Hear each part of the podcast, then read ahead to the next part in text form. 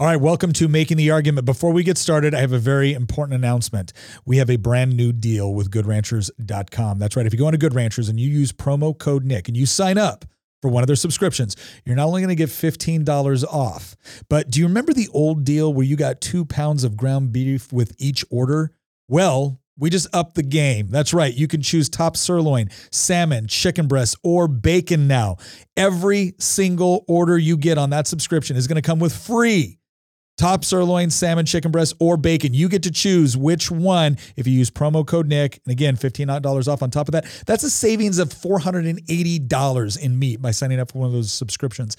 Not to mention the fact that if you are looking for a gift for someone that is impossible to shop for, you can go on to goodranchers.com and get one of their brand new gift boxes. Now, this is a limited time only offer. It's part of their overall Black Friday special. So go on to goodranchers.com to get more details. Sign up for promo code Nick in order to get that deal, and let's get on with the show. Well, one tiny little leak from the Supreme Court, and guess what? Men can no longer have an opinion on abortion. Why? Because men can't get pregnant. Sounds pretty transphobic based off of what the left has been saying recently, but there you have it. So, today, what we're seeing is a bunch of conversation, obviously, about Roe v. Wade potentially being overturned. And what we're going to discuss today is what exactly does that mean? Also, we're going to go over some of the most common arguments that you hear against the pro life movement, and we're going to equip you with everything that you need to be able to effectively respond. All of that and more coming up on this episode of Making the Argument, where we make the arguments to defend a free society. Thank you for joining us on this conversation today. It's an important one that we're going to have, and hopefully, you leave with something valuable that you can use in conversation with a friend or family member. All right. Well, as always, I'm your host, Nick Freitas, member of the Virginia House of Delegates. I also carried the Born Alive Act in this last session of the Virginia General Assembly. With me, as always, is my beautiful birthing person, oh. mother of three children, my wife, Tina. Hello. It's great to be back. And then, of course, our resident historian, political prognosticator, all wise Twitter responder, Christian Hello? Hines. Hi. and then finally, we have our producer of producers, Nicholas Hamilton, the guy that makes it all possible. Pleasure to be here. Y'all just got back from your 23rd anniversary vacation, right? Did. We did. Real quick, in 10 seconds, how, how was it? It was great. It was great. We went down to an all inclusive resort in Florida, had a great time, spent a lot of time in the pool. Mm-hmm. And, um, but the leak happened like yeah, the second the day. The second y'all got And so we were actually pretty mentally busy still. Yeah. Yeah. But it was good. It was a good experience. It was good. Well, just to set up uh, the scenario here for the conversation that's taking place right now, um, Roe v. Wade definitely is an interesting point because it is, you know, what the left is so focused on in this debate, and it seems like it's it's um, if if they lose Roe v. Wade, everything you know, abortion goes away for forever. Yeah. So I want to ask the question and set up what we're about to discuss. Get a few details out of the way. What is the significance of Roe v. Wade, Nick, in this overarching conversation we're having? So what, what Roe v. Wade, there's a lot of confusion about Roe v. what Roe v. Wade did and what it didn't do. So I think there's this impression now, especially among younger people, that I mean, obviously this was 1973, right? Sure. This is before I was born. A lot of younger people, I think, believe that before Roe v. Wade, abortion was illegal across the United States and you couldn't get one no matter what the circumstances were.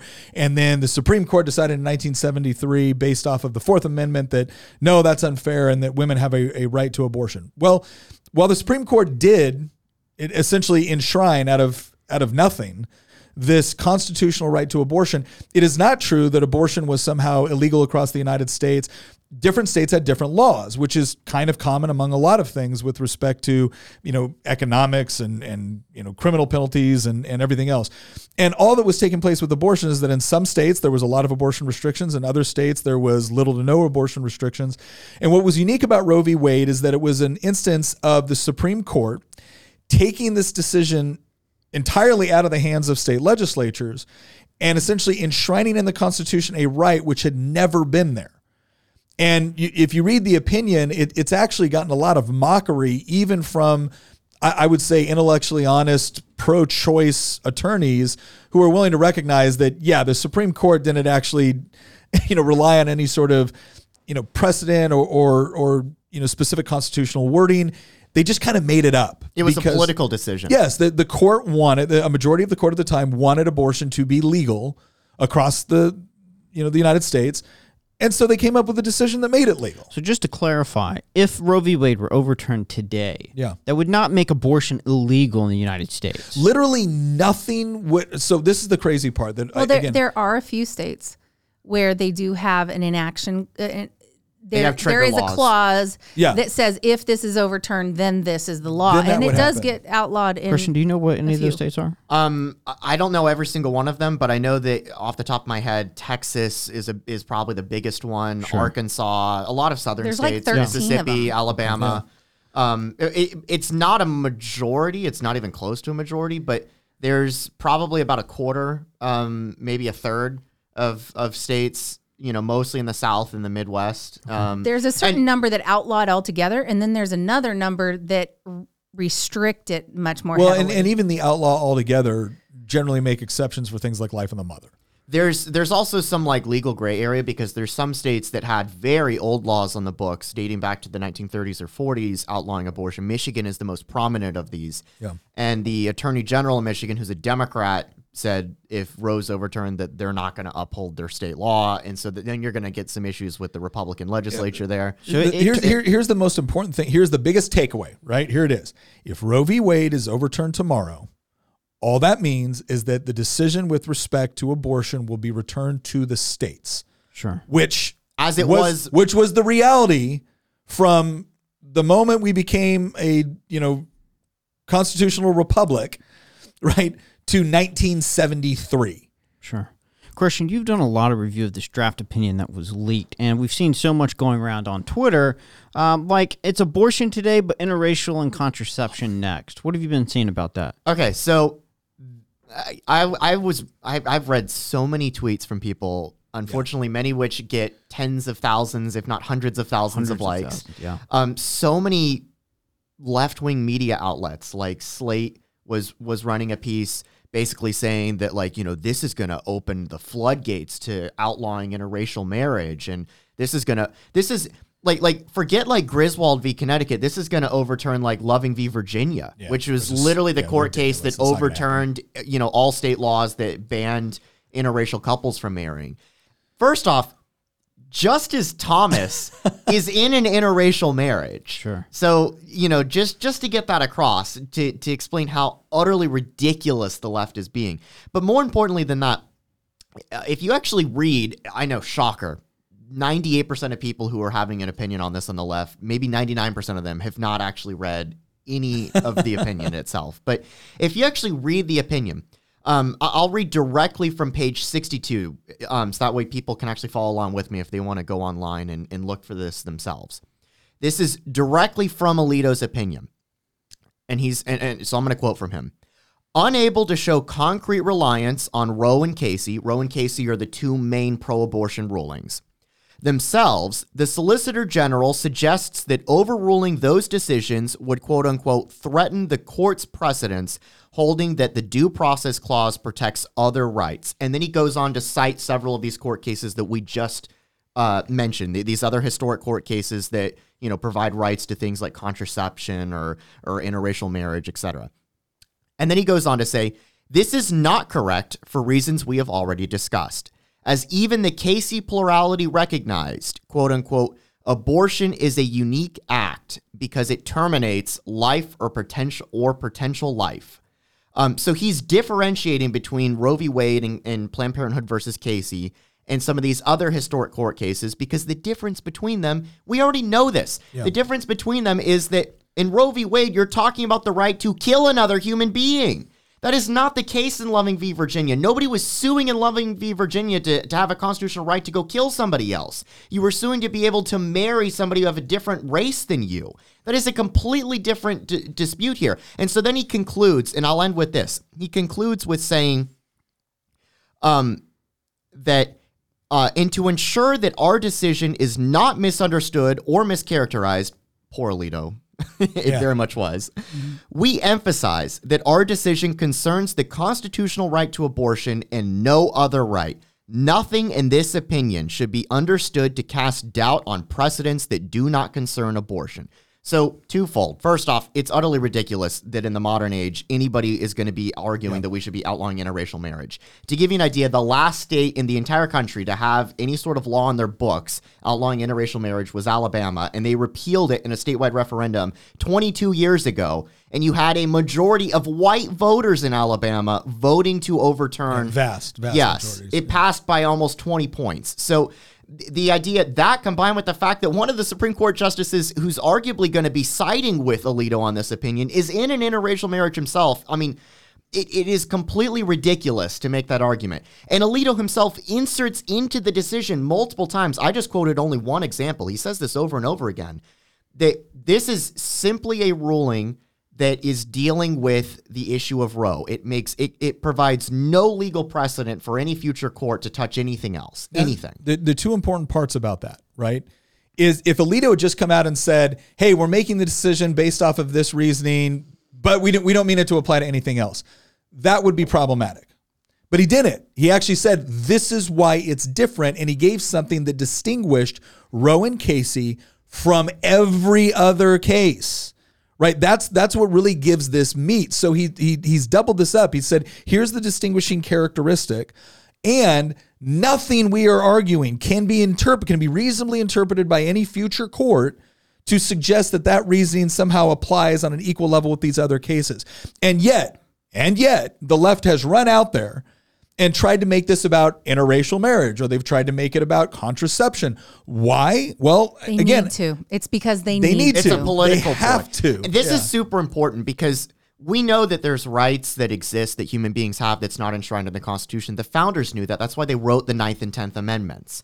And so the importance of this, um, th- th- you know, this paragraph in this opinion piece is to codify that there are rights that exist that are not i- in the Constitution, and we're not touching those. We're not saying that that oh now if, if you don't have a right that's enshrined in the Constitution, then it doesn't exist in the eyes of the Supreme Court. I've heard so many people on the left say that that you know Alito is now alleging that if the right doesn't exist in the Constitution verbatim, word by word, then it doesn't exist according to this ruling. That is factually incorrect. And if you read the opinion, you would know that. All right, to set up my next question before we get to the final question of segment five, which is very important, is this this tweet here that I have for everybody to see. To, for, and this appears to be from an OBGYN.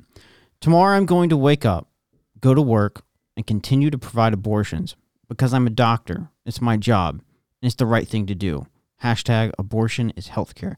271,000 likes. Yeah, that's, that's Now, now right here, there. here's what I find interesting about this.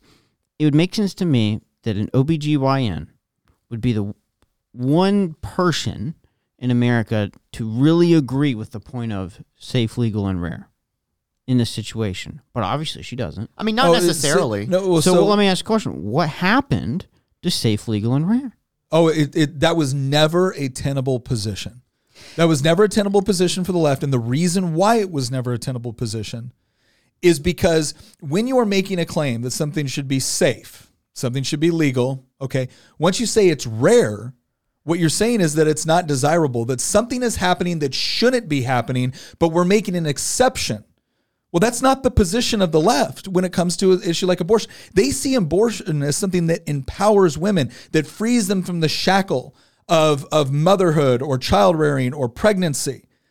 And so, this idea that it would be rare and, and the implicit suggestion that there's something wrong going on or there's something that is undesirable going on flies in the face of what they're actually trying to achieve. okay, so, so- it was only a matter of time. That's my point. This was only a matter of time before they had to abandon safe, legal, rare and move toward their real position, which is any time for any mm-hmm. reason and at taxpayer expense. Well, but also on top of that, safe, legal, and rare was the phrase that they used as the, Democrat candy Party. coating to help the bitter pill go down easier for your average person. Mm.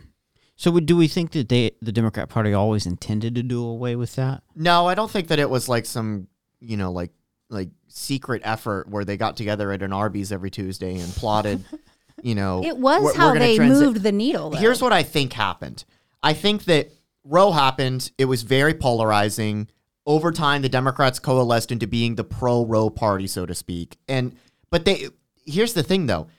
The average person in the 70s and 80s and even 90s understood that abortion was not the right thing to do. It was not healthcare and it was not a morally good act. It was not desirable, It was a constitutionally protected act according to the Supreme Court. And so therefore Democrats were going to support it, but they were not going to morally support it. And here's the thing, this is why it's untenable because you cannot perpetually hold an opinion in your head, a political opinion in your head that you also simultaneously believe is immoral. Uh, Eventually, one thing is going to give. Either you're going to forgive the idea that it's an immoral act and you're going to do exactly what the Democrats did, which is they turned around and they went from saying abortion is basically a necessary evil to abortion's a good thing. Shout your abortion. Abortion is health care.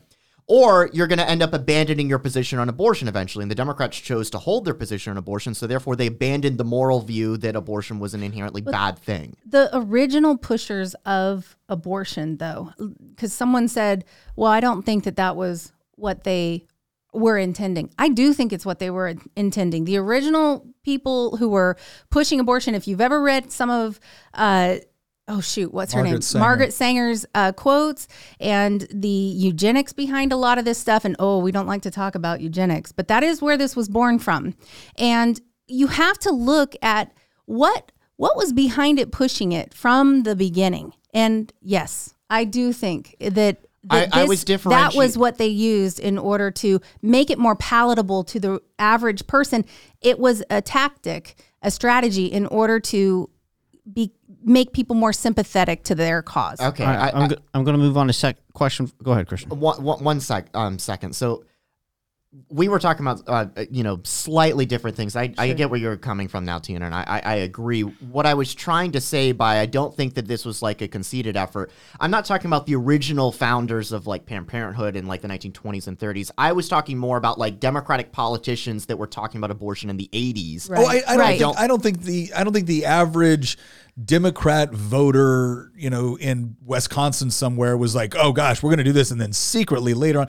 But to the point where, like, where people like Margaret say, absolutely, this is this is always look. The part that people don't want to admit about this is that they want to pretend that abortion was solely about, you know, freeing women from you know certain shackles that they believe that nature and society had placed on them. So nature had put the responsibility for you know obviously carrying and bearing children on women, right? And then That's a very that's a very transphobic thing well, to and say then and then this day and age. but okay, but then but then society had also and and this is a part where there's there's some um like we can be sympathetic to this part of the argument, right? That society had said is that well because women are the only ones that can carry children and bear children, therefore their place is to X Y, and and obviously it is inappropriate to suggest that because someone is a woman, therefore they have to in, engage in this activity because they're biologically equipped to do it, right? Yes, it is inappropriate for anyone to, you know, impose this idea that you must do this because you're capable of doing this, right? The problem is, is that that's not it's not a, abortion doesn't just free women from the shackles of biology. It was also founded within the eugenics movement. It was this idea that we were going to create a better society of people through selective breeding. Mm-hmm. And and if you don't find that a little bit Orwellian and and terrifying, there was an element behind the original you know to, to wrap up this whole segment sure. there was an element behind the original supporters of this way a hundred years ago mm. that is tied in with eugenics. Yes. and I, I, the left does not like to talk about this. But Oh, I but mean, it still sneaks through in their tweets. You can go read Margaret mm-hmm. Sanger's writings, and not only that, I don't even think some of these people who who maybe never even heard of her are using her arguments without even realizing it. Just Oh, go on. Twitter. I mean, they you- actually love Margaret Sanger. I mean, they love her. Well, I think the Still, she average, has like, not millennial- Yet, she has not yet been canceled. I think the average Zoomer millennial that's like my age that is on the left that supports abortion probably has never heard of her because of how terrible our I, civic. thi- I think it Well, was she's the last, Planned Parenthood it- mascot, I think it was last year that Planned Parenthood started taking enough flack that they actually did come out and say They, they did Yeah. come out and start to say that there were problems with. But Because she's What- quoted let me, as let me jump that- in here. Yeah. Last question of this segment is going to set us up for the making the argument segment just in a few minutes. And Tina, I want to start out with you for our last question here is for an answer. Why is abortion so important to the left?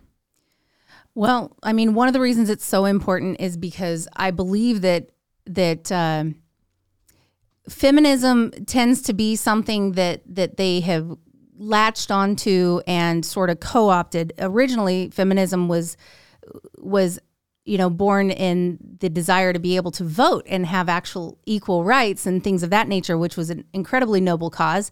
And um, even Susan B. Anthony, uh, she was more on the right. She was not a, a socialist. She wasn't somebody who who uh, didn't like motherhood or anything like that. So uh, the left has really, really, honestly, I feel. I, I mean, I feel like they they need to be depended on in the place of family in order to maintain the control that they need, and I, uh, whatever they can do to to break the family down.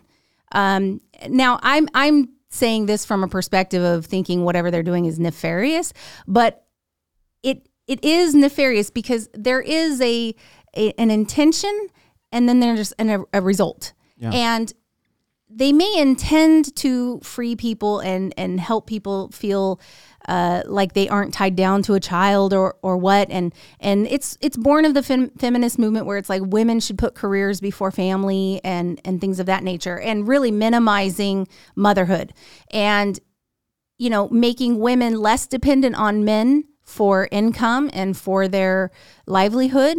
And because you know we were coming out of a, a situation where i mean gosh back in england back in uh, when was this? Like in the 18 1700s somewhere in there. Uh, inheritance went to the firstborn man in the in the bloodline. Women had to be uh, they were sort of an afterthought like well i better make sure that my daughter's going to be okay and, and set aside this little bit of money for her. They they wanted women to and this was the noble goal is that they wanted women to be able to stand on their own two feet and conduct business and to to be equal. Um, unfortunately, it has really been perverted into uh, releasing them from the shackles of motherhood, which I really believe makes us unique. So, Real- I, let's go ahead and move into the making the argument segment. I got Tina. I got one more question for you. Um, why is it that men should have an opinion on abortion? because they've been born, we were fetuses too once, dang it. honestly, I I cannot believe that this idea that men can't have an opinion on abortion is uh, is even a thing. Um, the idea that I mean, this it's it's an atrocity. It's a child, and okay, let me just flip the script for you. What would happen if a guy, um, you know, was in a relationship with a woman, got her pregnant, and and he said, "I I don't want to take care of the child. I still want you, but I don't want to take care of the child. So you need to get rid of it."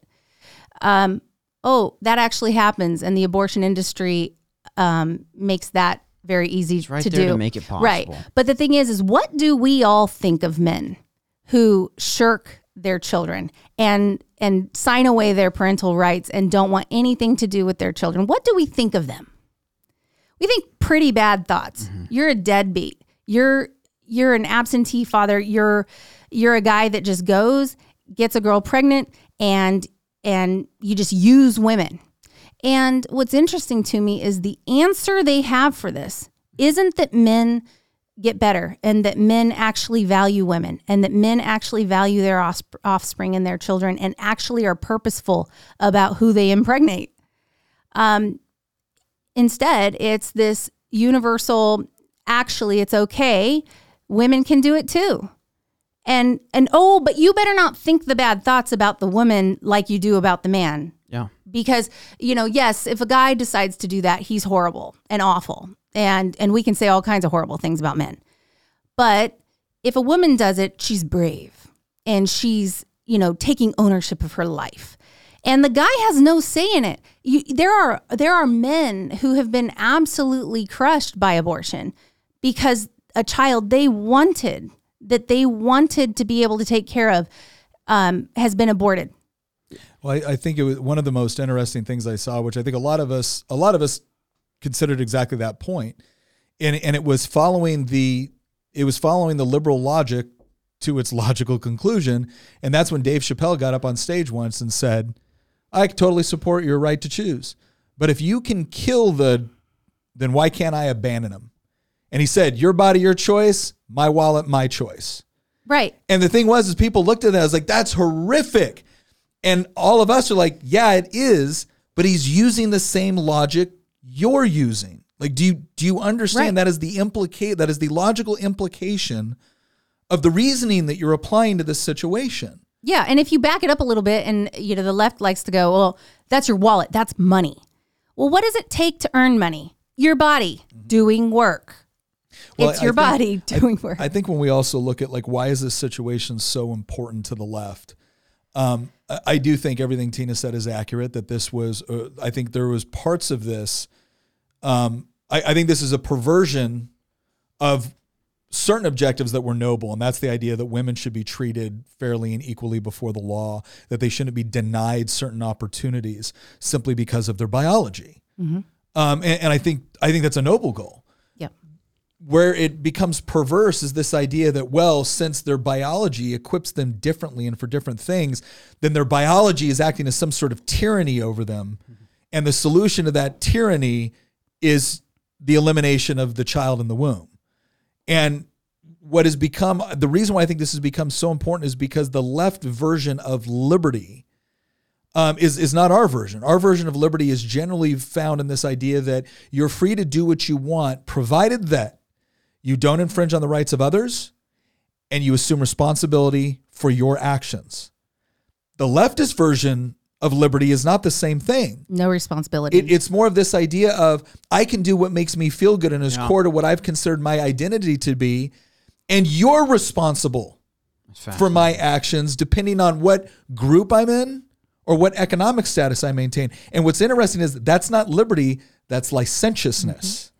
And there's a huge difference between the two. Mm-hmm. Define licentiousness. Uh, licentiousness is I, we we oftentimes associate with like libertine behavior. It's this idea that again, if it feels good, do it, mm-hmm. and you're going to do it despite the consequences to other people. And you almost have this this feeling that somebody else owes you mm-hmm. that that ability to do it. Now, again, that's not a perfect textbook definition of licentiousness, but those are the general it's freedom from characteristics consequence. those are the characteristics yeah for, those are characteristics we associate with it now if, if you have worked it into your mind that morally if you fit into a certain category of oppressed person or some sort of, of like favored status within leftist ideology then you're entitled to be able to do these things. You're entitled to certain goods and services without having to necessarily have done anything in, in exchange for those services.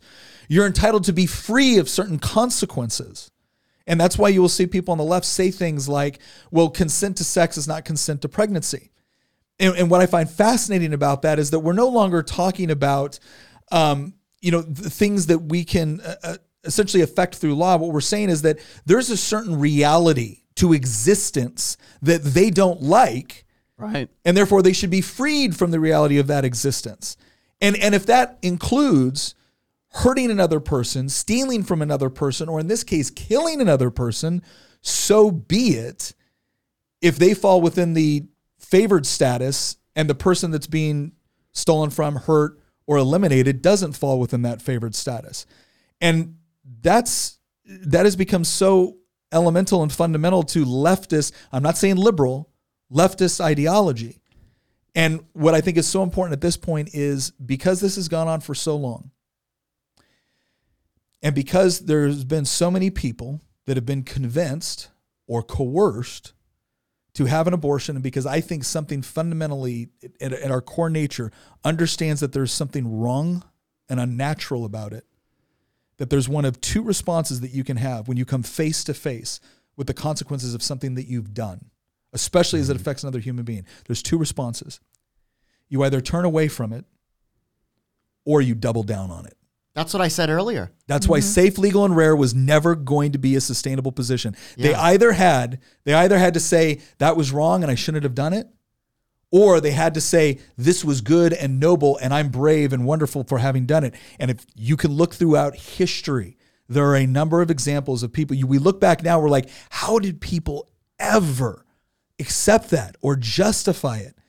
And what you end up finding out is that it, it's never something where they they remain consistent with the well, this stinks and why we weren't there, but I don't got a good solution, so we're gonna let it. it. It's always they double down and say, no, no, no, this was a good thing, and that's that's where it gets scary. So, brief 30 second story to that. I'm not to people do this all the time when you make comparisons. No, I'm not saying that anybody that that supports Roe v. Wade is a segregationist or a slave owner. Just getting that out there. But to Nick's point, one of the most famous examples of what Nick just described historically in the United States is the issue of slavery. Yeah. When the founding fought, and again, I'm not saying that people Yeah. that disagree with us on the life issue support slavery. I mean, I, the, the fact that I even need to say that is ridiculous. No, but, they support the killing of unborn babies. but that's Go a whole different issue. But when the founding fathers created this country, unfortunately, many of them were slave owners. And likewise, many of them realized the moral evils of slavery. Thomas Jefferson, if you read his personal writings, Yeah. I mean, his he's torn on this because he owned many slaves and he also realized it was extremely immoral to do so. And he had this cognitive dissonance his, ent- his entire life, where on one hand, he believed in individual liberty, but on another hand, he owned people in human bondage. Mm-hmm. And many founding fathers were like that. James Madison, whose house is just down the road from here, had had a similar view. He hated slavery as well, and yet he owned many slaves. And this was a common thing with our founding fathers. They univer- almost universally recognized the evil of slavery, and yet many of them owned them. And and this was a contradiction where in the beginning of this country, the the political class that owned slaves realized that it was wrong and yet did it. But they nonetheless realized that it was wrong, and they hoped that one day maybe the next generation would find a way and, to and in the some ways they actually sowed the seeds within the constitution or within the justification of the declaration of independence for the eventual destruction of it Oh yes, yes. Yeah. They, they included But- things like banning, Yeah. Mm-hmm. you know, the importation of the slave trade after 20 years, which Congress immediately did when they had the legal ability to do so, and and and so like, and and this is before the. I mean, I don't want to get into a long history lesson, but you know, th- this was back when it looked like slavery was going to go by the wayside. The cotton gin hadn't been invented yet, etc. So there was a hope that within the next generation or so that it would die out of its own, and that that eventually it, it would, you know, people would would emancipate their slaves. Unfortunately, circumstances went in a different direction. And what happened by the time you get into the 1860s or 1850s, the new generation, at this point, the founding fathers are all gone. The new generation of political um, you know, power holders in the United States that owned slaves, they no longer held the view that it was morally evil like the founding fathers did. Go read like the writings of the vice president of the Confederacy, Alexander Stephens, and like the cornerstone speech at the beginning of the Civil War, where he says that like, you know, the old Constitution, the American Constitution, you know, believed in the fundamental, you know, freedom of, of you know, everybody. You know, our Constitution, the Confederate Constitution, we recognize the exact opposite. Yeah. And and he was literally making the argument that slavery was a morally justifiably good thing. And that is when you end up getting people who didn't own slaves, mostly in the North, realized this is ridiculous. They were willing to stomach, for various reasons, the argument that it was a necessary evil for 80 something years, 60 something years. But the minute that the political power holders in the American South went from saying this is a necessary evil, we don't know what to do with it, to this is a morally good thing and you need to be supportive of it or else you're a bad person, suddenly people on the sidelines were like, I'm sorry, no, it's not. Well, and, th- and this is this is what is so different about this moment versus 1973 and, and everything else is because at this moment the left is not the left has completely stripped away the veil of safe legal and rare and they have moved to any time for any reason at taxpayer expense because it is a moral and societal good and that's the part where we're going to find out where our country really stands Sure. on this issue Right, that's a pendulum swing. I Yes. mean, here in Virginia, just a couple of years ago, we had Kathy Tran, Delegate Kathy Tran, standing up there advocating for abortion up to the moment of birth. You can hear Todd Gilbert, Delegate Todd, who's Speaker of the House now, um, asking her, "Is it how about when she's going into labor, when she's dilating?" And she says, "Yes, it would protect that."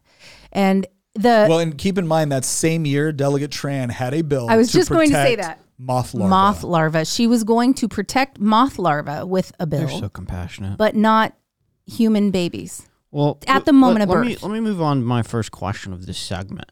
Um, Tina, you were talking about men and our opinion on abortion or whether or not we can have one. Often the left will come back and tell us that we do, we can't have an opinion on abortion because of my body, my choice. So, Nick, I'm wondering if you can uh, help us out with that argument and give some details. So th- this is the this is the interesting part with all these arguments with the left, and that is how dedicated do they want to be to linear thinking, rationale, critical thinking, laws of logic, etc. And, and the answer is When it suits them, they do, and when it doesn't suit them, they don't. Because my body, my choice is quite possibly the most absurd, intellectually dishonest, and self defeating argument you could ever use for abortion. And the reason why is simple it is predicated on the idea that you have some degree of sovereignty, moral sovereignty, and agency over your body. And so the question I always ask is I, will have people do this like, well, my body, my choice. I'm like, why is it your body? And that always shocks them because, like, what do you mean? Why is it my? Of course, it's my body. I'm like, okay, I'll agree it's your body. Why is it your choice? Why is it your choice? Oh, well, again, because I have moral agency, I have moral ownership over my body. So presumably, I also have moral authority over my body, right? I have ownership over my body. Not yes. anymore. So theoretically, wait a second. Theoretically, I'm also responsible for my actions if I have ownership over my body and I can control what it does. Is so the moment they admit this, the moment they say my body, my choice, you're saying my response is always like I totally agree. And wow. it's and the baby is a separate body. And if you are using your body in such a way as to impose your will on that body, then what you're effectively doing is denying them the same moral ownership but and they, authority they you reserve for yourself. Premise, but they, they treat the they treat the baby like it's a parasite. Right. Like like it suddenly, through no fault of their own, just suddenly sprung up one day. That's why they deny in their the, uterus. That's why they deny the humanity of it. That's why they call it a fetus. That's why they say it's a clump of cells. But what they're not paying attention to is first cause. They engaged in an activity that brought about the absolute dependency of a child. Sure. You know what so what find? about Through rape? no Okay, fault wait, of that okay, child's there's- Let, us all. look at it this way, all right? So the, the same party that tells us trust the science, follow the science. We, Mm-hmm. we got to, and I'm not talking about Dr. Fauci. I'm talking about like an actual They mean follow the political science, honey. Remember, you ca- cracked the code on that one. Yeah. Um, here, here's what it comes down to. If we if we distinguish, and, and I brought this up in a floor speech once, um, if we distinguish between life and non-life, what are the scientific criteria we use to do that? Well, there, there's there's various ones. It has to do with growth, homeostasis, the ability to turn you know like food or consume into energy, um, reproductive capacity. Thing, these are all characteristics that we utilize in order to distinguish between that bird is alive and that rock is not, right? And and these are not controversial. These are not controversial criteria. Have you ever heard of panpsychism? sorry. sorry. What in the world? That's no, it. that's a whole other discussion. so so we, we again this is not controversial within the scientific community and how we distinguish between a, a living entity and a non-living entity. Okay so at the moment of conception are we talking about a living entity or a non-living entity? Living entity. There's no question. There's no question we are talking about a living entity. The second question is human life versus non-human life because we treat these two things differently right? I can eat the cow. I'm not allowed to eat my neighbor right? We there, there's moral and legal differentiations between those two things. So here's the second question. At the moment of conception is the living entity a human living entity? Well how would we determine that? Scientifically we would look at things like characteristics. And one of those primary characteristics that we would use that is that is pretty you know insurmountable is deoxyribonucleic acid Yep. dna so at the point of conception, how much DNA do do you you only got part of your DNA? No, you've got all of it. All of your genetic code, all the genetic code that, that would, would be required to distinguish you as human life from any other type of life is present at the moment of conception. So at the mm-hmm. moment of conception, you meet the scientific criteria that we use to distinguish between life and non-life. You meet the scientific criteria that we use to distinguish between human life and non-human life. There's a third question. And this goes to the point Tina was making. The third question is innocence versus guilt. So we do make allowances for when one person can kill another person, and it's in self defense. And so that the argument that the left, the argument you'll notice they used to make an argument like that's not that's not a real person, that's not a real Clump it's a clump of cells. They can't make those arguments anymore because the the preponderance of scientific evidence is so overwhelmingly against them. I mean, I would argue it was against them in 73, but it is just obvious now. So now it's the argument that the child is a parasite. Well, first of all, a child does not meet the criteria for being a parasite. Second of all, if you look at the question of first cause, when we distinguish between you come up and hit me and I hit you back, I'm engaging in what is considered to be a defensive act, you're engaging in an aggressive act. Sure. So in the question of pregnancy, if you really want to get you know literal here with respect to legal definitions or even philosophical definitions of innocence versus um, you know aggressive action, the child had no say over what happened to them, had no say over the sexual act that took place. It had no say over the conditions that they now find themselves in.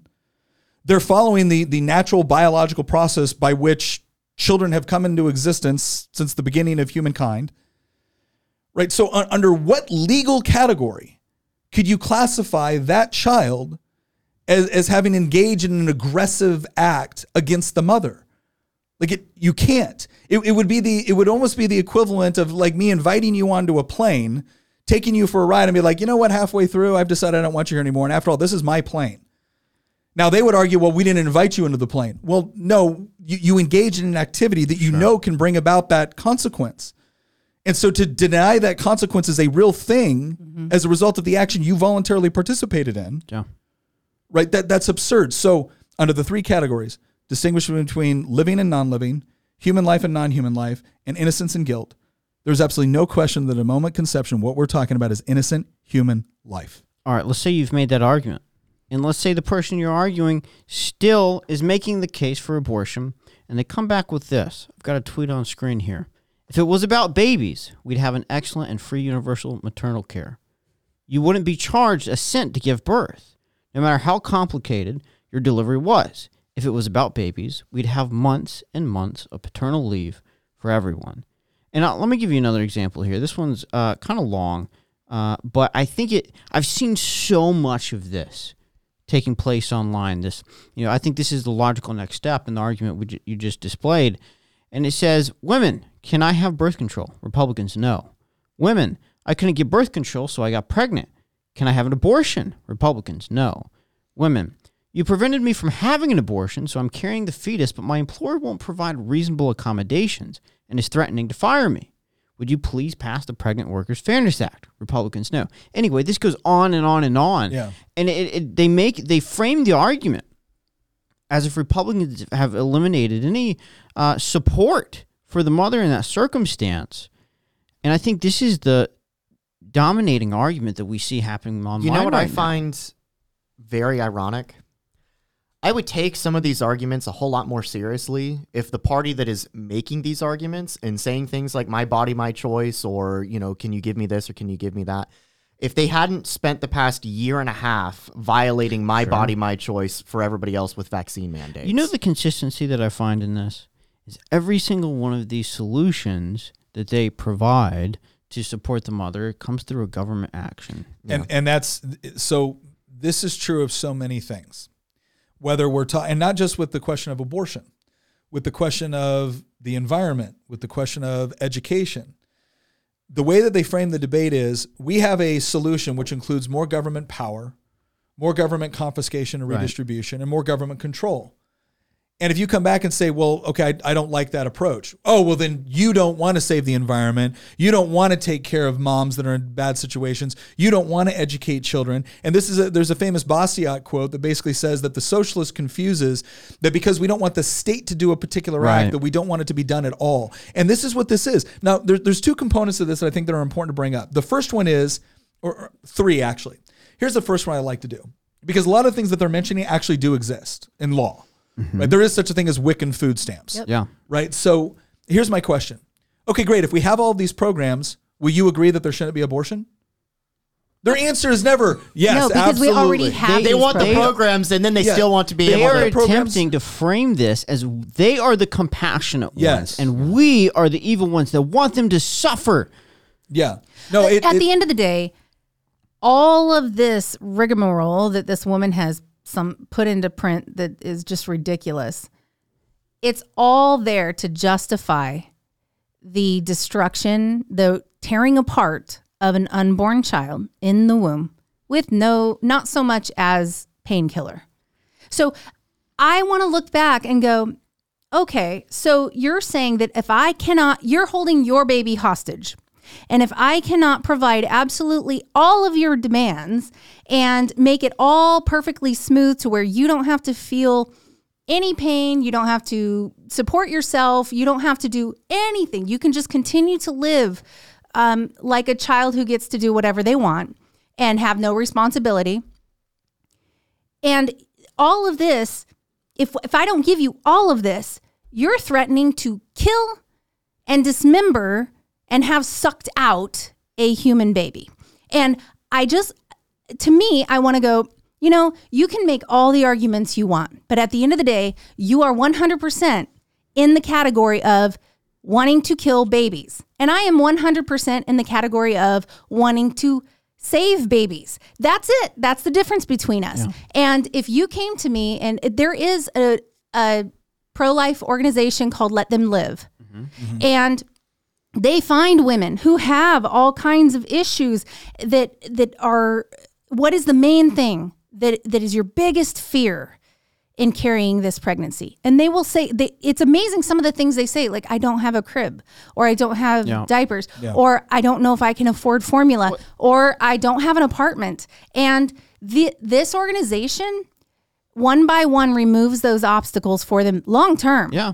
Well, crisis pregnancy centers Yeah. do the same thing. Well, well, not when- quite, not quite, because Crisis Pregnancy Center provides a lot of care and and and some things afterwards. Let them live actually goes through and like they will take donations to pay the rent. Sure. To it, so it, they take it way further. There are some pregnancy resource centers that'll do the same thing. As No, well. they, they, they are, and they work in conjunction with one another. But it, so there, again, I, I pointed out there was three problems with this. The first problem is is that okay, great. If we gave you all of this, would you be against abortion? Their answer is always no. No. which tells you it's not about this. Yeah. It's about Right. convenience ultimately. Okay. Secondly, the problem is, is exactly what Tina just said. It's like, okay, wait, it's like, so you're you're holding your you're holding the baby hostage. You're saying if we don't get every single program that we want that we have determined is good for the child and good for the family, then these child can be killed. Like really, that's the moral that's the moral Yeah. conundrum you want to Well, be one in. of the things that they will also bring up as a side note, um, in order to justify this, because they still really, you can tell, like if it's just a baby, they really do still struggle with it. So here's what they do: it's not sentient. Well, well, wait, doesn't wait a have any second, 'cause we're, gonna- we're going to get. Oh, in- are we getting gonna- into Yeah, that? we're going to get I into that. that. Sorry. The the the problem here, the third the third thing that I was I'm trying to put out there is, it's the idea that if you don't do it this way, there's no other way these po- these things possibly could have been Yeah. done. And and they need they need to frame it in this they need to frame it in this thing where it's like. Okay, we as the government have the solution, or we as the leftist progressive have the solution. And if you don't adapt our solution, then you don't care about the problem, and you have no they solutions do of the your own. same You know what thing it with reminds me climate of? change. um old episode from Yes Prime Minister from Yeah. a long time ago. The the line something must be done. This is something, therefore it must be done. yeah. Well, and, and, and, and isn't it convenient that at the end of the day, what they want is a solution that gives their political ideology a great deal more power? Yeah. Right? Well, like it's- the, it's so the the- solution I want does not give my political ideology more power. It actually does more to help the mother or help the child. You know what I find very uh, interesting thought pro- uh, experiment for you. Hypothetically, if the act of legalizing abortion or encouraging abortion drastically reduced the uh, influence of you know socialism or leftism or, or liberalism or progressivism, whatever you want to call it, Yeah. if it drastically reduced that influence, there would be a huge split within the Democratic Party on this issue. Yeah. You'd have some principled people that would still be like, you know, I still want to support it for whatever reason, privacy or whatever.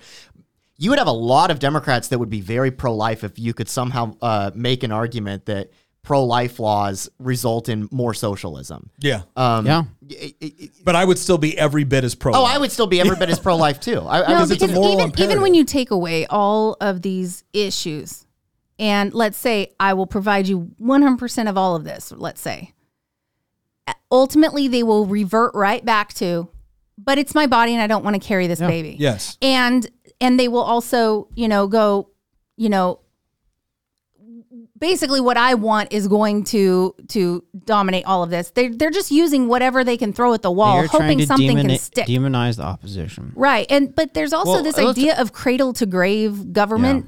And and anything to make you more dependent on the government means that you that these leaders can gain more and more political power um, the Ben- more you depend on them Ben, ben Shapiro said it best, I think, when he summed it up, and he said that the, was the problem with a lot of this leftist movement is that they treat adults like children, Mm-hmm. and they treat children like they're disposable. That's true. Or or their mascots. So I- One dang, that's that's a Yeah. compelling quote. It is compelling. The next step after this, after they come at us with this, oh well, you don't support all these programs, so they say you're you're only pro birth. Mm-hmm. You, you don't support the child after birth. You know what's so funny? They're not even pro birth. Yeah. so They're not. But That's th- a self-defeating argument, right There's there. another one they will throw at you as well. They'll say you're not pro-life unless you're also against the death penalty, Yeah. and it's It- it- it- so this is amazing because I, I actually I, I am and, and look, we've had this issue come up before the General Assembly, and and I'm actually sympathetic to the elimination of the death penalty. Now, the only reason I had a problem with it when we did in the General Assembly this other year is because they essentially ended life without parole. And, and I do think there has to be some mechanism where we say, look, if you're a violent offender that goes out and murders people, you don't get to come back. Yeah. Right. And so, but the reason why this is so, again, philosophically ridiculous is because they're making no distinction. And, and I've seen libertarians make this argument, and it's like, are you serious? They're making no distinction between someone that is Innocent actually engaged in a in a willing violent act and, and, and usually in capital cases to take the life of another person and a completely innocent person that has done nothing wrong you're making no distinction between the two that argument is absurd now you can make a good argument for why the, the state should not have the power to you know kill somebody in custody you can make a good argument for that state you cannot make a moral equivalency between abortion and the death penalty. But I know how to end this conversation before even winding up into all of that. Okay, let's get rid of the death penalty. Can we also get rid of abortion? Yeah. No. No, of So course not. I don't care what it is they bring up. They do not want to stop having the right to rip their babies apart. And that's what this comes down to. Well, and let, let's also be honest here. There, there is a huge population of men that love this. yes, they do. Oh, not yeah. because it's about female empowerment, but because it's about them being able to have some sort of false moral ability. No, they get to call shirk themselves their a own feminist. responsibilities, right? Yeah. They don't want. They don't want to make. They, they want to have casual, quote unquote, consequenceless sex.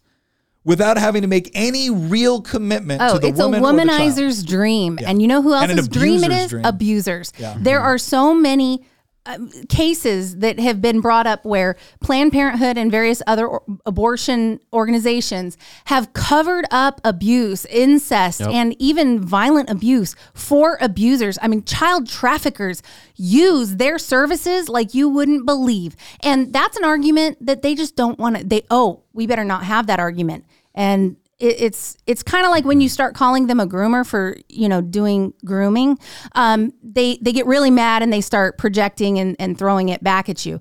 And ultimately i just I, i'm not having it. So it's just Let's move on to our last question of this segment, real quick, and then we're gonna go into our speakeasy portion. The last question we have, or I have, is on viability, and it's this conversation that the left, um, you know, will eventually come to, and I think we need to dismantle it right quick. Nick? Well, I mean, the, the problem is, is that if you're going to discuss viability, it becomes a subjective definition of what constitutes viability. A, a child born two seconds after born is is not viable in any practical sense with respect to being able to take care and maintain themselves. Now, what the left will argue is that well, the difference there is somebody that now wants that child could take care of them, and so that's different. And and the point that I would argue is that it may be different on a practical level. It's not different on a moral level because I can come up with uh, I don't know how many different cases of viability with respect to somebody that's temporarily in a coma. Right. So w- with respect, they say the same thing when Tina's bringing up the whole idea of sentience. So now what they're trying to come up with is is highly subjective criteria, and the implications of that are really dangerous. Because now, if this is all arbitrary, if we can say, oh, well, it's a viability issue, it's a sentience issue. Okay, well, it wasn't that long ago in history that where people were coming up with different criteria on where you could kill an innocent human being because you found them inconvenient or mentally disabled or of Yeah. a particular race you didn't right prefer. Uh, we And should so- probably define viability viability in a bio- biological sense is the ability to survive or live successfully and there are a lot of people Yeah. without special needs Yeah.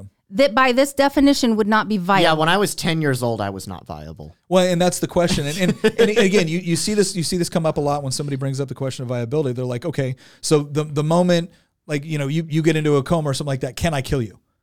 And and they have they really struggle. can with i it. just take you off the machine yeah, or or if you're or if you're an infant, right? And you and I are you know are on an island. There's nobody else to take care of you. Can I just abandon oh, you? Oh, I, I'm not Yeah. even. When I said that joke, I wasn't talking about like in a coma or something. I, I was talking about most 10, children you can't- are not. Vi- they can't just go off into the world and so like if I was left to my own devices as a 10 year old, I would have starved to Yeah. death. Like and, and that so that always brings up the moral question is like okay so can we kill them now what's fascinating is that you have some ethicists to include i think one was peter singer at yale who said that yes you should be able to kill the child up to like the age of two or something like that and, and this becomes the problem with every single argument that they use. Once they acknowledge that it is a human being, once they acknowledge that it is an innocent human life, now this becomes a, a, a series of, of arbitrary characteristics to decide when we can destroy innocent human life. Mm-hmm. And that is fundamentally what this debate is about. When is it appropriate to kill innocent human life?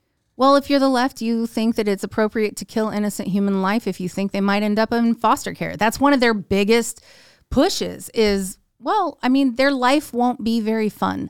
Their their life is going to have challenges. So let's just kill them. Yeah. I, That's the argument. There, mm-hmm. there was a case. There was a case down. I can't remember when it was, but it hit the newspaper, and it was a it was a child that was found in a bag that had been abandoned, an infant, a bag that had been abandoned in the woods. The the police found the child, saved the child, and I saw somebody get on there and be like, you know, for all you pro lifers out there, if if you're going to get rid of abortion, this is what you're going to get more of. And I want to be like, children being saved. Like that's your that's your big argument. Well, this Mm-hmm. child was abandoned. Okay, I'll tell you what. How about in 13 years you go back to that child and, And you ask say, him- "Hey, I got a question. Are you thankful to be alive? Are you thankful to be alive right now, Yeah. or would you have preferred that you've been aborted in the womb?" Honestly, And hor- and, and honestly, the only people be- ask, the only people making those statements are people that have already been born. Right? It, it's never someone. I mean, it's just ridiculous. And human beings have always th- produced other human beings who who end up being just horrible and doing horrible things. But you don't know you don't know that um that th- this child is going to go off and and what they're going to become or anything like that. So just exterminate it. And I would say that the whole abortion argument has actually devalued life and mm-hmm. made Yes. girls more Yes. likely to go ahead and and have birth in the bathroom at prom and leave it in the trash can. Well, and let's- let's and not for- this this has it has put it into the perspective of well, I can just say that it was stillborn, or I could just say this, and and I can just discard this child. I mean, th- there was even a, a case recently where the boyfriend and the girlfriend had planned to kill their baby whenever she had the baby, and she killed her baby at, like gave birth to it alone in her room, killed the baby, and she was texting her boyfriend about how hard it was to um, to smother her baby. I am telling you right now, if this is happening when abortion is just something you can just come by so easily, I will say you're going to find horrible human beings in every in, in every walk of life, every scenario, and you're never going to get rid of that 100%. But the idea that valuing human life more would cause more of this is is absurd. It's absurd. They have devalued life. well, Nick, make the argument for us. All right. Well, this comes down to a, a, a fundamental issue that I think a lot of conservatives or liberty-minded people face, and that is is that if you're pro-liberty and you don't like the idea of the government coming in and interfering in your life or your choices, especially those that are very intimate to you and your body and your healthcare, et cetera, how can you be pro-life? And here's what I want to emphasize. The whole idea of liberty is, again, your right to be able to live your life the way you want, provided you don't infringe on the liberties of somebody else. And as a caveat to that, you take responsibility for your actions. So if you're allowing for a procedure where someone is able to go in and aggressively, because that's what this is, aggressively terminate, end another human life, you are violating that basic principle. So, what this entire debate should come down to is a fundamental question of whether or not we're talking about innocent human life. And as you heard me earlier explain it, I'm going to do it again here very quickly. This is very easy. We have tests to determine between life and non life. And we know this based off of certain characteristics that we use, certain scientific characteristics that we use to distinguish between the two. Secondly, we can distinguish between human life and non human life. One of the most obvious ways to do this is through DNA. And at the moment of conception, you meet the criteria for being a living entity, but you also meet the criteria for being a living human entity. So at the moment of conception, we can we can demonstrate that we're talking about innocent human life by any fair scientific criteria that we currently use. The third question is one of innocence. Because obviously, if someone comes up and is trying to kill you and you defend yourself and you kill them, we don't call you a murderer. We recognize that you were defending yourself. So the question in the case of a pregnancy is that are we talking about an innocent human life or somehow a guilty or parasitic human life? Well, first of all, a child does not meet the characteristics to be defined as a parasite. That is an easy scientific question that can be answered by a simple Google search. Secondly, the baby had no say over the circumstances or conditions upon which they were brought about. So to suggest that they are somehow guilty of tyrannizing the mother or oppressing the mother or being a parasite on the mother simply does not hold out under any sort of scientific, legal, or philosophical criteria. And to suggest otherwise is to accept a philosophical or legal reality that would have horrible consequences across the board. So ultimately, when you're making your argument, there's a couple things I want you to focus on. One is establishing that this really is a question of innocent human life and whether or not there is any sort of obligation to protect it or to the very least prevent it from being eliminated. Then we also need to get into the practical considerations because obviously the left loves to bring up this idea that if you don't agree with every single one of their government programs, then somehow you're not really pro life, you're just pro birth. And what you need to ask them is two questions. The first one is, is okay, if we gave in everything you wanted, would you be against abortion? Because the moment they say no, you realize that that's not really what this is about for them. And secondly, we also need to be the sort of people that when we do argue from a pro life perspective, and we have the strong scientific, legal, and moral um, ground on which to stand to make that argument, we also want to be the people that recognize that one of the best ways to take care of children is through voluntary cooperation within the family, within the community. Okay, it does not require some all knowing, all powerful, confiscatory government agency to raise children. We can do that through the family, through the extended family, and when necessary, through friends and through other civic organizations. And we should make that argument, and we should never be afraid to make it. Because the moment we are no longer willing to stand up for innocent, defenseless human life because we find it politically inconvenient, then none, none of your other rights are safe, nor should they be. Incredible. I think that arms us with a lot. Uh, to start out our section here for recommended research, we want to point everybody to Students for Life, especially if you are a college student on campus. I had the opportunity to work for SFLA for a period of two years uh, between 18, 2018 Could you 2019. explain just real quick what SFLA is? Yep. Um, and what so Students for Life is a student organization that's on hundreds of college campuses around the country. Uh, they have groups on campus that get together, and a lot of times they're actually providing resources for uh, pregnant and parenting students, whether that be uh, unexpected pre- pregnancies or new mothers on campus. Um, and so there's there's a lot going on there. I got to work on the media team in HQ, and that was a great experience. Got to go to um, you know SCOTUS for all these cases and everything. But if you're a student, especially, check out Students for Life. and Maybe get involved with a group on your campus. Nick? Yeah, uh, Students for Life is a great organization. Um, they, they again, they do a lot of good work. National Right to Life is another organization, mm-hmm. national level, that's put in a lot of effort um, that, that's been really helpful, again, for us as legislators. Um, the other thing I want to point out is various crisis pregnancy centers, and that's kind of the generic term. Um, like in, in, our area, you know, you have things like Thrive, and other areas yeah. they go by different terms. Um, Let Them Live is another great organization. Yeah. Here's why I think these organizations are so important: is because this is an opportunity to answer um, the the practical concerns associated with this.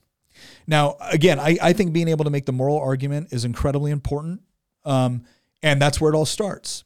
But that doesn't change the fact that women find themselves in situations with unplanned pregnancies and they don't know what to do and are oftentimes are put under a great deal of pressure. And the real question that we have to ask for those of us that care about this issue is are we willing to step up mm-hmm. and be the answer to so many of those questions that young mother has? And organizations like Let Them Live, Organizations like crisis pregnancy centers are an excellent way to not only come alongside them emotionally, spiritually, it's also a great way to come alongside them in practical, economic, yeah. and financial ways that they need to be able to make the decision that they want to make. But oftentimes are feeling a great deal of pressure from the father, sometimes from parents, yep. sometimes from outside sources. And let's never forget the abortion industry is a billion dollar industry. And they prey on women in crisis. And they prey on women in crisis. And so we have to be the ones willing to step up and say, no, we'll, yeah. we'll provide, we'll provide that well, additional the, support you need. Here's the distinction. When the left, you know, looks at us and says, oh, you're, you, you don't support any of these government programs, so therefore you're only pro-birth. No, we have thousands of pregnancy resource centers across the country mm-hmm. who provide those materials, those items that pregnant and parenting uh, mothers need. And here's an opportunity for all of us to come together and actually walk the walk, mm-hmm. whether that's volunteering at a pregnancy resource center or coming alongside, you know, a friend or family member who may find themselves in an unexpected pregnancy. This really comes down to personal responsibility in the great scheme of things. I think my opinion is is that you can pass however many laws you want to. You can do as much online, social media wise, as you want to to change the culture. But the answer really comes down to are we going to have a society that is responsible, one to themselves and two to their neighbor or their family member? Oh, I, so I think that point is, is probably the most critical one we can make in this entire Mhm. podcast, and that is the idea that you don't don't get me wrong. I think I, I think there are there is legal protections that should be owed to the unborn. Absolutely. Absolutely, I, I, am, I am fully committed to that. I've carried the legislation on it. I voted that way. I will continue to And do thank so. Thank you for doing that. However, however, the way you really beat this ultimately, when when we can declare victory, is not simply when we pass a law. We can declare victory when we're in a situation where a woman would never consider Consider. this Yes. because there is the the family, the social, the moral underpinnings, which see a child, even one that is unexpected, hmm as a blessing, as an opportunity, not simply as a, as a burden. And look, we're not taking away. And I I got three kids.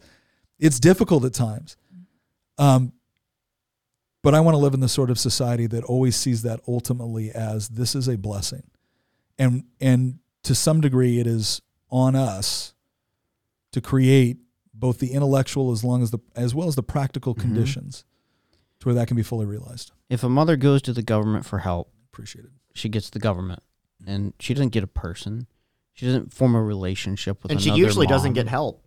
it, it's actually going to the government is an interesting conundrum because you go and you qualify because of certain things mm-hmm. but if you pull yourself up to a certain level they strip you of some of the things to be able to continue on so you'll get the the free childcare and the and and the help with you know food Yeah. and But if you're like that married- we we but can but help. once you if if you uh, I have a family member this happened to where she qualified for certain things she she had an unexpected um, pregnancy and she worked her tail off to get herself out of the predicament she was in but because she worked so hard to get out of that predicament she lost her childcare she lost she lost the Yeah. thing that was making it possible for her to do this and she couldn't afford childcare and and so the government sort of puts these things into place that sort of hold you there mm-hmm. Yes. and I, I just feel like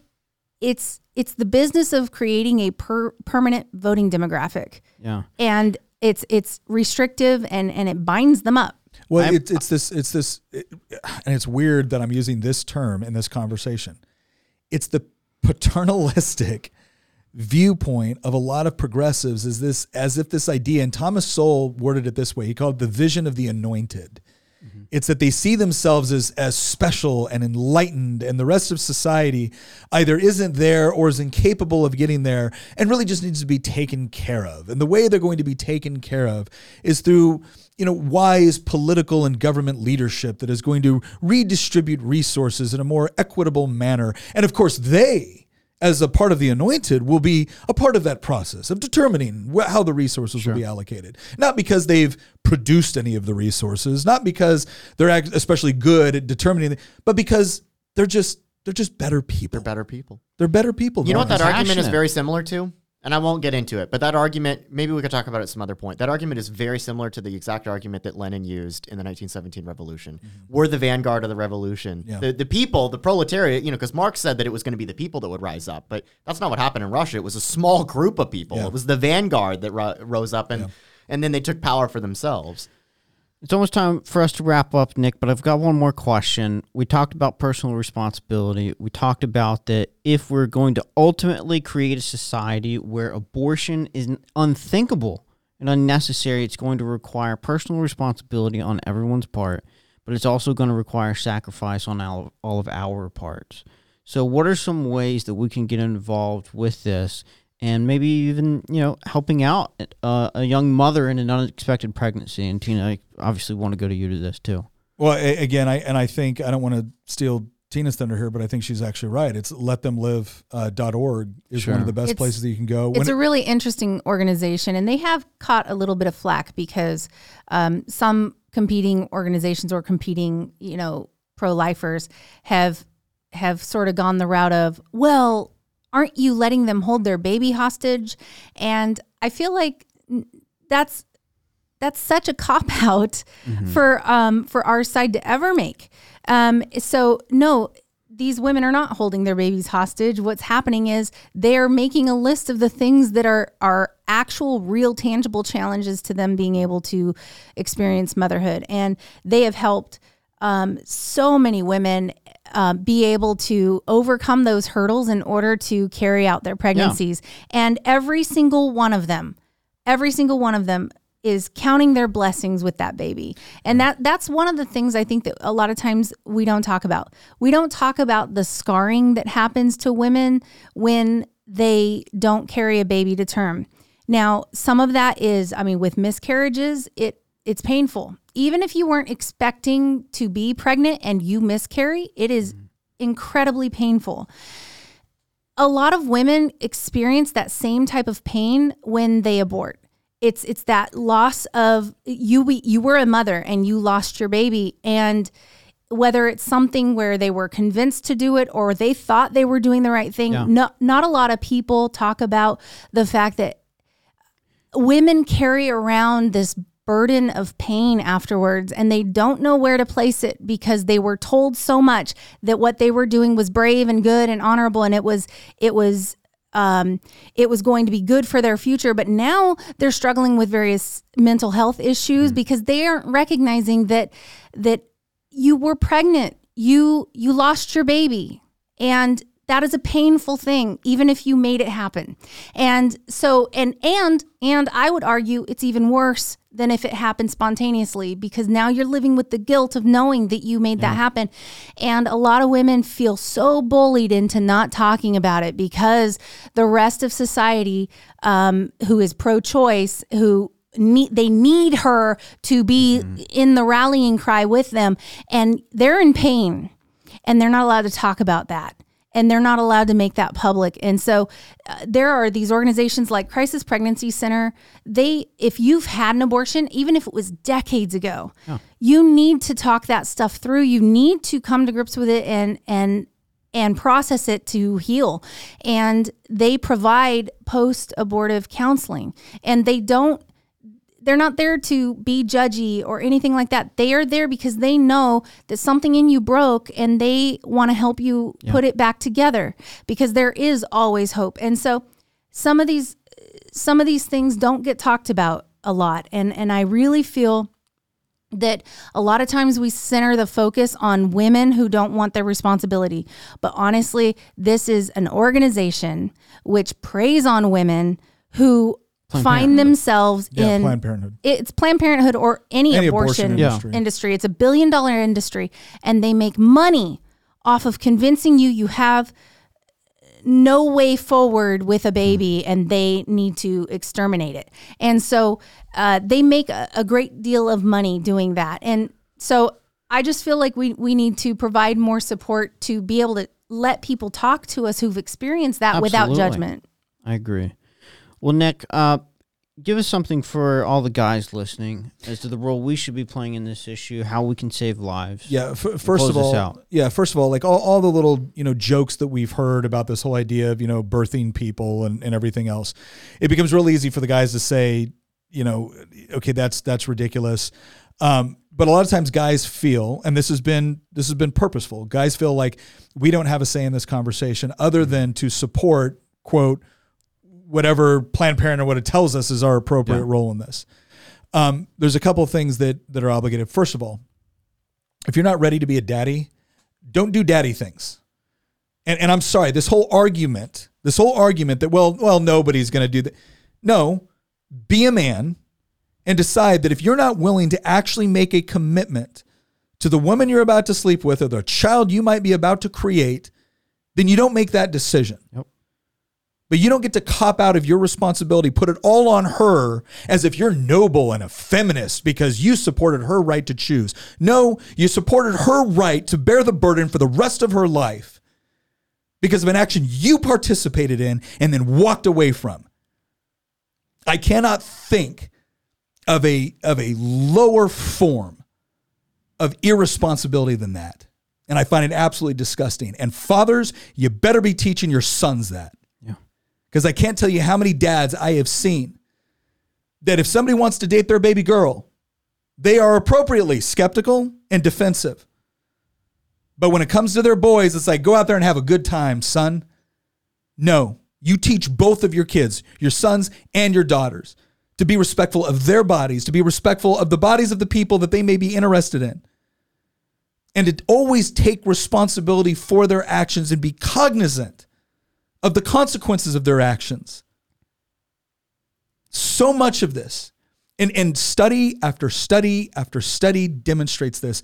The number one most influential person outside of the woman herself when it comes to whether or not she gets an abortion is the disposition and attitude of the father. If that father is willing to stand up, and even if they're not willing to be a husband, if they'll be a father, that woman is far more likely to have the child. And understandably so. So don't let anybody tell you that as a man, you don't have a right to have an opinion on this position because you know what? We might not all be women. We were all fetuses at one point. We were all the children in the womb at one point. And that is ultimately one side of this argument that we're advocating on behalf of. But the other is if you want to be a man, if you want to be a real man, then a big part of that is understanding the obligation that you have to that mother and to that child you helped create. I want to thank you for joining us on this episode of Making the Argument. Leave us your feedback. Let us know about your stories. One of the things that Tina mentioned that I think is so important here is that there are people, uh, both women that have had an abortion or men that have pressured their girlfriend or maybe their wife to have an abortion, that really need to be able to tell their story. Because regardless of what society or Planned Parenthood or a billion dollar abortion industry have told them, they know there was something wrong in that decision. And they want to be able to talk about it. One of the most one of the most beautiful episodes of healing that I think we ever got to witness was a good friend of ours who was an abortion survivor having a good conversation with another friend of ours who had had two abortions and them sitting down and talking about it from their, their different perspectives, but being able to do so in a realm where they knew that both of them were loved.